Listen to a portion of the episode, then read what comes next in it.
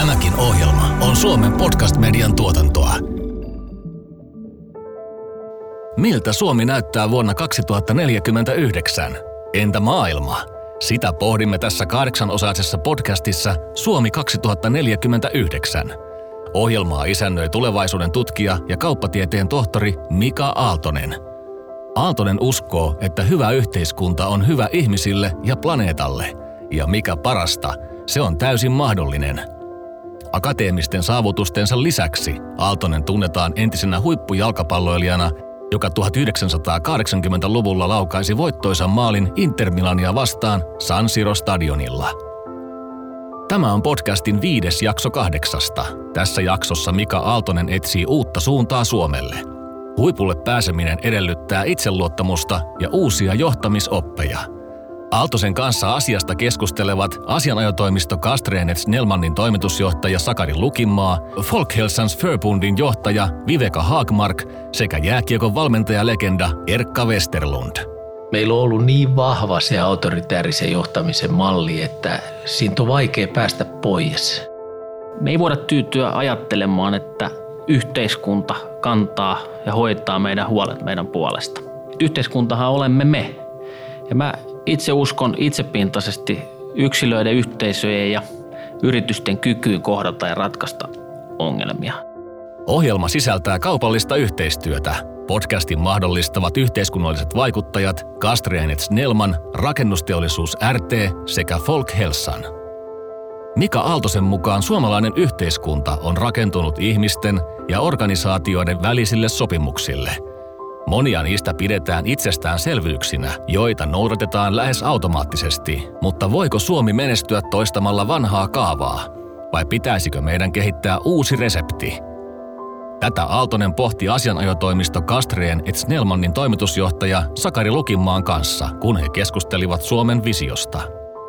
Mä en vieläkään kun lakkaa hämmästelemästä sitä, kun lukee historiaa, että miten Suomi ponnisti maalattioilta – Venäjän vallan alta. Ja sen jälkeen rakensi tätä yhteiskuntaa yhdeksi maailman parhaista yhteiskunnista monella mittarilla mitattuna. Mun se tarina on hämmästyttävä ja se on tietysti hieno, hieno pohja, jolta ponnistaa. Musta vähän tuntuu niin kuin sillä tavalla, kun me ollaan juteltu ja on lukenut sun blogia, että sä oot myös sitä mieltä, että me tarvitaan myös niin kuin uusi tuore idea siitä, että mitä me ollaan ja mitä me voitaisiin tavoitella seuraavaksi.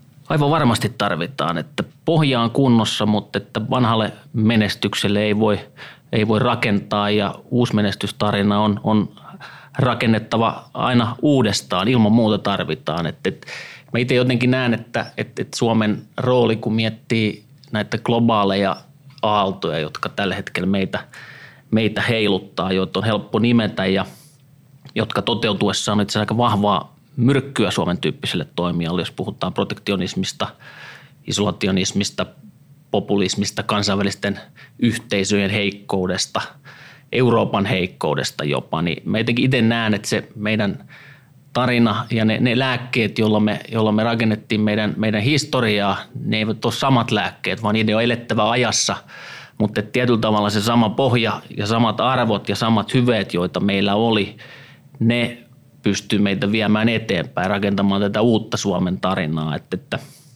mä näen, että jonkunlainen niin kuin ison lipun heiluttaja ja vastavoimat näille nyt tässä ajassa oleville isoille trendeille, se voisi olla, olla semmoinen pohja meidän tarinalle. Aktiivinen vastavoima, puhutaan nimenomaan ihan klassisista ja jo kuluneelta kuulostavilta, mutta että aina niin ajankohtaisilta arvoilta, demokratia, vapaa tiedon välitys, markkinatalous, tasa-arvo, diversiteetti – näitä, näitä hyveitä. Ja jos me, me ja toivottavasti mahdollisimman moni meidän kumppaneista tätä lippua heiluttaa korkealta, niin musta must siinä olisi semmoinen tarina Suomelle, jota, jota meidän pitää alkaa, alkaa kirjoittamaan. Ja musta voi kysyä, että mitä muuta mahdollisuutta meillä on. Mika Aaltonen muistuttaa, että me suomalaiset olemme itse rakentaneet maamme sellaiseksi kuin se on nyt. Meillä on myös mahdollisuus kehittää sitä. Hallintotapaamme tulisi Aaltosen mukaan päivittää – jotta ihmiset voisivat entistä paremmin osallistua yhteiskuntamme rakentamiseen. Myös Sakari Lukinmaalla on luottoa yksilöiden kykyyn ratkaista ongelmia. Me ei voida tyytyä ajattelemaan, että yhteiskunta kantaa ja hoitaa meidän huolet meidän puolesta. Yhteiskuntahan olemme me. Ja mä itse uskon itsepintaisesti yksilöiden, yhteisöjen ja yritysten kykyyn kohdata ja ratkaista ongelmia. Et se ratkaisuhan on meissä kaikissa, myös kuluttajina. Ja valtiovallan rooli tässä on tärkeä ja sen on tarjottava tämmöistä kehitystä tukeva, dynaaminen ja oikeudenmukainen ympäristö, yhteiskunta, lainsäädäntö. Edustuksellisessa klassisessa demokratiassa, joka meilläkin on, on ollut, ollut onneksi vallalla pitkän aikaa, niin, niin siinähän on selkeitä haasteita nyt. Että jos miettii esimerkiksi meidän tilannetta tällä hetkellä, jossa meillä on aika lailla vasemmalle kallellaan oleva hallitus, jonka politiikka perustuu aika optimistisiin talousennusteisiin. Ja sitten taas toisaalta meillä on suurin puolue on populistis konservatiivinen puolue. Aika, aikamoinen tilanne meillä ja, ja kuten ollaan havaittu viime hallituksista, niin, niin meillä ja muualla on kiusallisen hankala tehdä mitään päätöksiä. Mun mielestä niin tässä keskustelussa on, on, on monta mielenkiintoista piirrettä, mutta yksi mielenkiintoinen piirre on se, että kenelle se kuuluu, kun me puhutaan sellaisesta asiasta kuin Suomen idea. Kuka voi osallistua tähän keskusteluun? Suomen idea pitäisi kuulua ja kuuluu meille kaikille. Tämä on mielenkiintoinen ilmiö. Mun mielestä tämä yhteiskunnallinen keskustelu, joka on varmasti aktivoitunut ja sosiaalisella medialla on siihen, siihen iso, iso rooli, no. joka sitten vaikuttaa meidän käyttäytymiseen muuallakin kuin sosiaalisessa mediassa. Mä itse jotenkin näen sen niin, että, että kun tämä Suomen idea kuuluu meille kaikille, niin kyllä se ajatus tästä kuuluisesta yhteisestä veneestä, jossa me enemmän tai vähemmän oltaisiin, niin, niin on edelleen tärkeä. Että se, että me lähdetään purjehtimaan pienillä pursilla eri satamista ilman kunnollista suunnitelmaa maailman ympäri versus sit se, että meillä olisi yhteinen vene tai laiva, jossa miehistö pelaa kohtuullisen hyvin yhteen ja jolla on yhteinen suunnitelma, miten tätä rakasta Suomea viedään eteenpäin, niin se olisi, se olisi todella tärkeää. Mä en halua ainakaan tästä, tästä yhteisen veneen ajatuksesta päästä irti. Mika Aaltonen uskoo, että tietoisuus ympäristömme nopeasta huonontumisesta tuo lisäpaineita päätöksenteolle. 2000-luvun maailma on kansainvälinen. Paikallisten päätösten seuraukset ovat globaaleja, kun puhutaan esimerkiksi ilmastonmuutoksesta – Kastreenits Nelmannin toimitusjohtaja Sakari Lukimaan mielestä Suomella on edellytyksiä toimia kokoaan suurempana vaikuttajana kansainvälisellä kentällä. Mun mielestä me tehdään selkeästi virhe siinä, että jos ajatellaan, on sitten kyse ilmastonmuutoksen torjumisesta tai muista kysymyksistä, että ei, ei, ei mekään kuin noin muu, muut tee, mitä tuntuu olevan Tai sitten tyydy, tyydytään sitten toteuttamaan sellaista agendaa, joka tulee sitten jostain muualta. Just näin. Että Suomella mun mielestä miettii, että mikä meidän koulutustaso on – mikä meidän osaamistaso on, mikä meidän historia on, mikä meidän tulevaisuus tulee olemaan, niin meillä on niin kuin kaikki eväät jälleen kerran otella koko isommassa painoluokassa. Et se pätee yritysmaailmaan, se pätee kansainvälisiin politiikan kenttiin, ylipäätänsä kansainväliseen yhteistyöhön. Et se, se positio musta meidän pitäisi pystyä tavalla tai toisella ottamaan takaisin. Ja sit sitä kun höystää näillä lääkkeillä, jotta on niin kuin demokraattisen yhteiskunnan markkinatalouden – lippua heiluttaen toki pohjoismaisella tavalla ja sitten sit pystyttäisiin yhdistämään sitä innovaatioihin, riskinottoon, komaan työntekoon, koulutukseen, tasa-arvoon, diversiteettiin, niin, niin kyllä mä näen, että tuossa on, tossa on niin kuin voittava, voittava resepti. Kuulimme juuri Mika Aaltosen ja asianajotoimisto Kastrienit Snellmannin toimitusjohtaja Sakari Lukinmaan visioita suomalaisesta yhteiskunnasta – tässä jaksossa pääsemme vielä jääkiekon valmentajalegenda Erkka Westerlundin johtamisoppiin. Käydään sitä ennen Töölössä, jossa Aaltonen keskusteli Folkhälsans Förbundin johtaja Viveka Haakmarkin kanssa kansalaisten terveydestä ja hyvinvoinnista. Ihmisten väliset suhteet on tärkein asia ihmisen hyvä, hyvinvoinnille. Mm. Ja jos mm. näitä niin suhteita – kehitetään, parannetaan, niiden määrää lisätään, mm. niin se aiheuttaa sitten sen, että koko se yhteisö alkaa voida paremmin. Mm. Terveyden ja hyvinvoinnin edistämisessä, tai sanotaanko terveyden edistämisessä on tapahtunut aika paljon viimeisten vuosien aikana oikeastaan siinä, että, että sen sijaan, että katsotaan jotain yhtä oiretta, vaikka alkoholismia tai, tai liikalihavuutta, niin katsotaan, mitä sen takana on. Että puhutaan niin kuin syiden syistä. Ihmiset voi huonosti esimerkiksi siksi, että ne liikkuu liian vähän. Mutta mitkä on ne syyt siihen, että me tänä päivänä liikutaan liian vähän? Et sillä lailla niin tullaan mun mielestä niiden olennaisten kysymysten äärelle.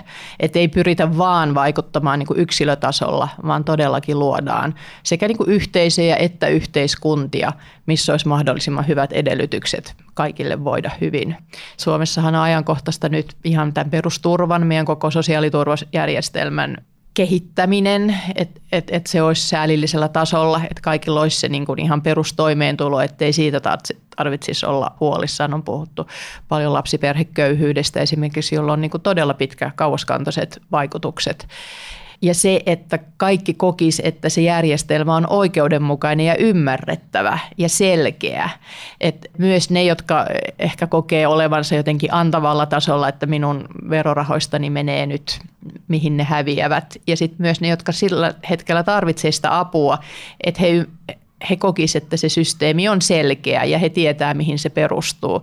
Niin se, se mun mielestä on vähän tämä, mistä sä puhuit, niin kuin hyvän yhteiskunnan edellytys, että ihmiset luottaa siihen järjestelmään. Ja siinä ehkä on, on, on tota, myös haasteita tänä päivänä. Mun mielestä, mun mielestä niin todella hienosti artikuloit sen, että tavallaan siellä on se niin perustaso.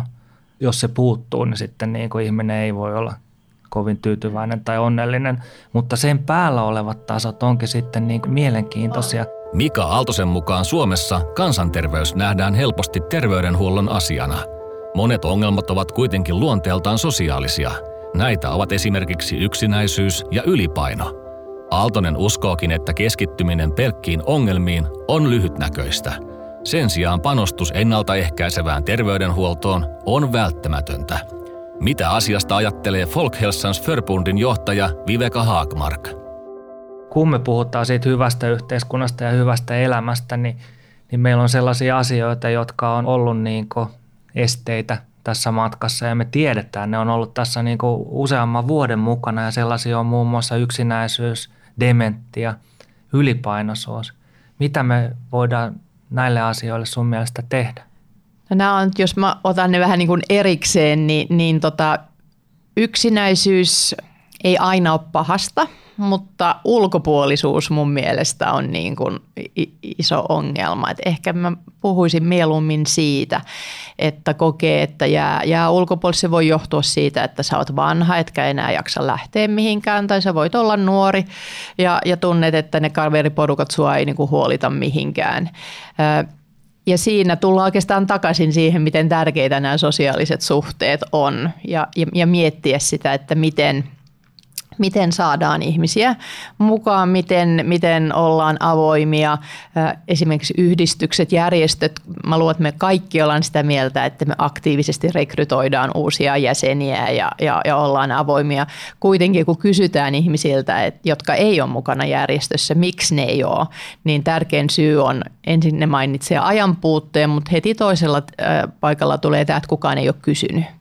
Niin jotenkin me kysytään ilmeisesti väärällä tavalla – koska me kuitenkin tarvitaan niitä ihmisiä. No se on vain niin yksi. Kouluissahan tehdään mun mielestä paljon hyvää työtä, voidaan tehdä paljon enemmän esimerkiksi sekä päiväkodeissa että kouluissa kiusaamisen ehkäisemiseksi ja sen, sen niin kuin luottamuksellisen ilmapiirin luomiseksi. Ja sitten vanhusten kanssa, niin – siinäkin on niin resurssikysymys, että miten, miten jos liikuntakyky on hyvin rajoittunut, niin miten sä pääset mukaan, miten asuminen järjestetään, miten julkinen liikenne järjestetään. Siis terveyttähän voi edistää hyvin paljon ihan siinä niin kuin sen fyysisen ympäristön suunnittelulla. Onko turvallista lähteä ulos, onko kadut hiekotettuja, onko penkkejä, jossa sä voit istahtaa lepäämään joksikin aikaa, että, että ihmiset ei niin kuin pelkäisi lähteä ulos. Väestö ikääntyy, niin tulee olemaan enemmän ja enemmän muistisairaita. Siinä ehkä yksi asia olisi, josta, että se on ehkä edelleen vähän stigmatisoivaa se, se, se dementia ja se on varmaan yksi asia, jota monet meistä pelkää ehkä eniten siinä ikääntymisessä tai vanhenemisessa, koska siinä menettää sen jotenkin sen elämän hallinnan aika hitaasti, mutta varmasti aika, aika täydellisesti. Toisaalta missään tapauksessa kaikki vanhat ihmiset eivät sairastu muistisairauksiin. Sitä peikkoa ei pitäisi suurentaa, mutta samalla sitä pitäisi ehkä vähän niin kuin arkipäiväistää. Ja myös niin kuin puhua siitä, että jos naapurissa asuu vanha nainen, joka on muistisairas, joka lähtee harhailemaan, että mitä sä teet, miten, miten sä voit reagoida, vähän niin kuin poistaa sitä. No sitten ehkä siitä niin kuin kansansairauksistahan, jos ajatellaan syöpää, sydänsairauksia, diabetesta, niin niissähän on aika lailla ö, samoja riskitekijöitä. On liikunnan puute, on ravinto, on alkoholi, on tupakka, on myös ilman saasteet vaikuttaa siihen. Siinä ei ehkä kannata nostaa esiin sitä yhtä elämäntapakysymystä hirveän vahvasti, vaan, vaan tota, nähdä siinä niin kuin kokonaisuus, mitä, mikä ihmisen elämässä on niin kuin tärkeää, mikä just sulle tekee sen, että sä et esimerkiksi muuta ruokavaliota. Uusien ja monimutkaistuvien haasteiden edessä myös johtamistapojen on muututtava. Suomi kaipaa visionäärejä, jotka uskaltavat kyseenalaistaa vanhat tekemisen tavat – Esimerkkiä voi ottaa jääkiekon valmentajalegenda Erkka Westerlundista. Westerlund on suomalaisen jääkiekon huippunimiä. Hän on toiminut valmentajana sekä Suomen miesten maajoukkueessa että KHLssä. Hän, jos joku, tietää, miten tiimiä johdetaan. Tervetuloa Erkka Westerlund, ilo saada sut keskustelemaan. Sä oot tehnyt pitkää työtä valmennuksessa ja sulla on varmaan oma käsitys siitä, mitä sun alalla on muuttunut. Mitä sä ajattelisit, että hyvä valmentaminen on tänään. Joo, kiitos vaan. Kiva, kiva tulla tänne. Tota, mä koen jotenkin, että meillä on menossa, ja on ollut pitkään jo menossa tämmöinen kulttuurimuutos valmentamisessa ja, ja johtamisessa ja jotenkin musta tuntuu, että me ollaan nyt ihan siinä rajapinnassa semmoisella etsillä, että tota, tämä valtavirta on, on muuttumassa, että, että jos me ajatellaan, että miten, miten ihmisestä saadaan paras osaaminen esille ja meillä on vahva tämmöinen autoritäärisen johtamisen malli ollut, jossa ulkopuolelta vaikutetaan ja työnnetään ja pusketaan ihmistä, ihmistä eteenpäin. Ja, ja mä uskon, että, että ihminen on kuitenkin parhaimmillaan, kun – kun se kaikki tekeminen lähteekin ihmisen sisältä omasta halusta, omasta motivaatiosta, oikeasta asenteesta, eli, eli ihmisen henkisistä voimavaroista. Ja mun mielestä tässä on ihan, ihan niin kuin valtava ero, että, että miten me yritetään saada ihmisistä urheilussa tai työelämässä paras osaaminen esille. Ja, ja tosiaan mun, mä uskon siihen, että – että se on, se on ihmisen sisältä omista voimavaroista lähtien, että miten me pystytään sytyttämään ne. Oikeastaan mulla on, mulla on sellainen kuva, että ihminen käyttää tosi vähän omista henkisistä voimavaroista ja meillä on, meillä on paljon yksittäisillä ihmisillä voimavaroja enemmän, mutta myös sitä kautta me päästään yhdessä tekemisen voimaa. Se va- vaatii sinulta ja vaatii tota vieläkin sieltä esimieheltä, johtajalta, valmentajalta – paljon, se vaatii rohkeutta, koska sun pitää luopua sellaisista periaatteista, joihin me ollaan nojattu johtamisessa hyvin pitkään ja astuu pois sieltä, että se järjestys ei tuukkaa siitä autoriteetista, vaan se nouseekin sitten sieltä ihmisistä. Joo ja kyllä mä niin kuin sanoisin, että me ollaan vieläkin niin kuin eletään oikeastaan näiden kahden johtamistavan ristiaallokossa ja, ja toiset ihmiset ajattelee hyvin. Tällä, tällä tavalla mä olen puhunut vielä monologista koko tätä elämää ja, ja toiset on niin kuin päässyt jo dialogiin. Ja. ja se on paljon antosampia, kuin riippuu ympäristöstä, missä sä oot, mutta kyllä meillä, meillä on ollut niin vahva se, se autoritäärisen johtamisen malli, että, että siitä on vaikea päästä pois. Koko meidän koulutusjärjestelmä ehdollistaa ihmiset ajattelemaan ja toimimaan tuolla tavalla. Ja me ajatellaan, että kun ne käy sen meidän koulutusjärjestelmän läpi, niin sitten niistä tulee ihmisiä, jotka pystyy toimimaan suomalaisessa tai länsimaisessa yhteiskunnassa. Joo, joo.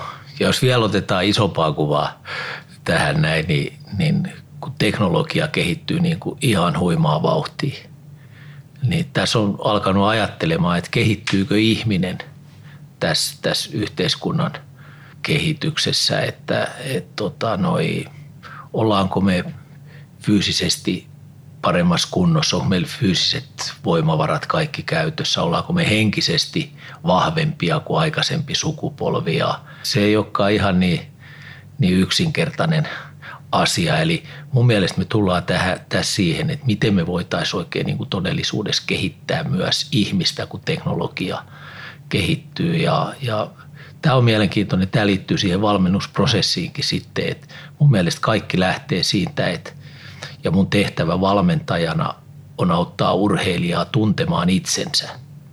Omat vahvuudet, omat heikkoudet, voimavarat ja, ja sitä kautta niin kuin päästä siihen, että pystyisi johtamaan itseensä. Arvoisa kuulija, olet jälleen askeleen lähempänä vuotta 2049. Tässä jaksossa visioitiin uutta suomalaista menestystarinaa. Seuraavassa jaksossa Mika Aaltonen palaa kotikentälleen urheilun pariin – hän selvittää, miten urheilu ja aktiivinen liikunta kehittävät yksilöitä ja yhteiskuntaa. Mun mielestä oppiminen on just urheilun paras anti. Se on niin kuin, urheilu on maailman paras elämänkoulu. Oppii tuntemaan itsensä oikein hyvin fyysisesti ja henkisesti. Mä näen kyllä urheilun semmoisen niin huippuurheilun, että se on semmoista vähän niin kuin laboratoriota siihen, että mihin ihminen ikään kuin pystyy ja mikä on se semmoinen potentiaalin huippu.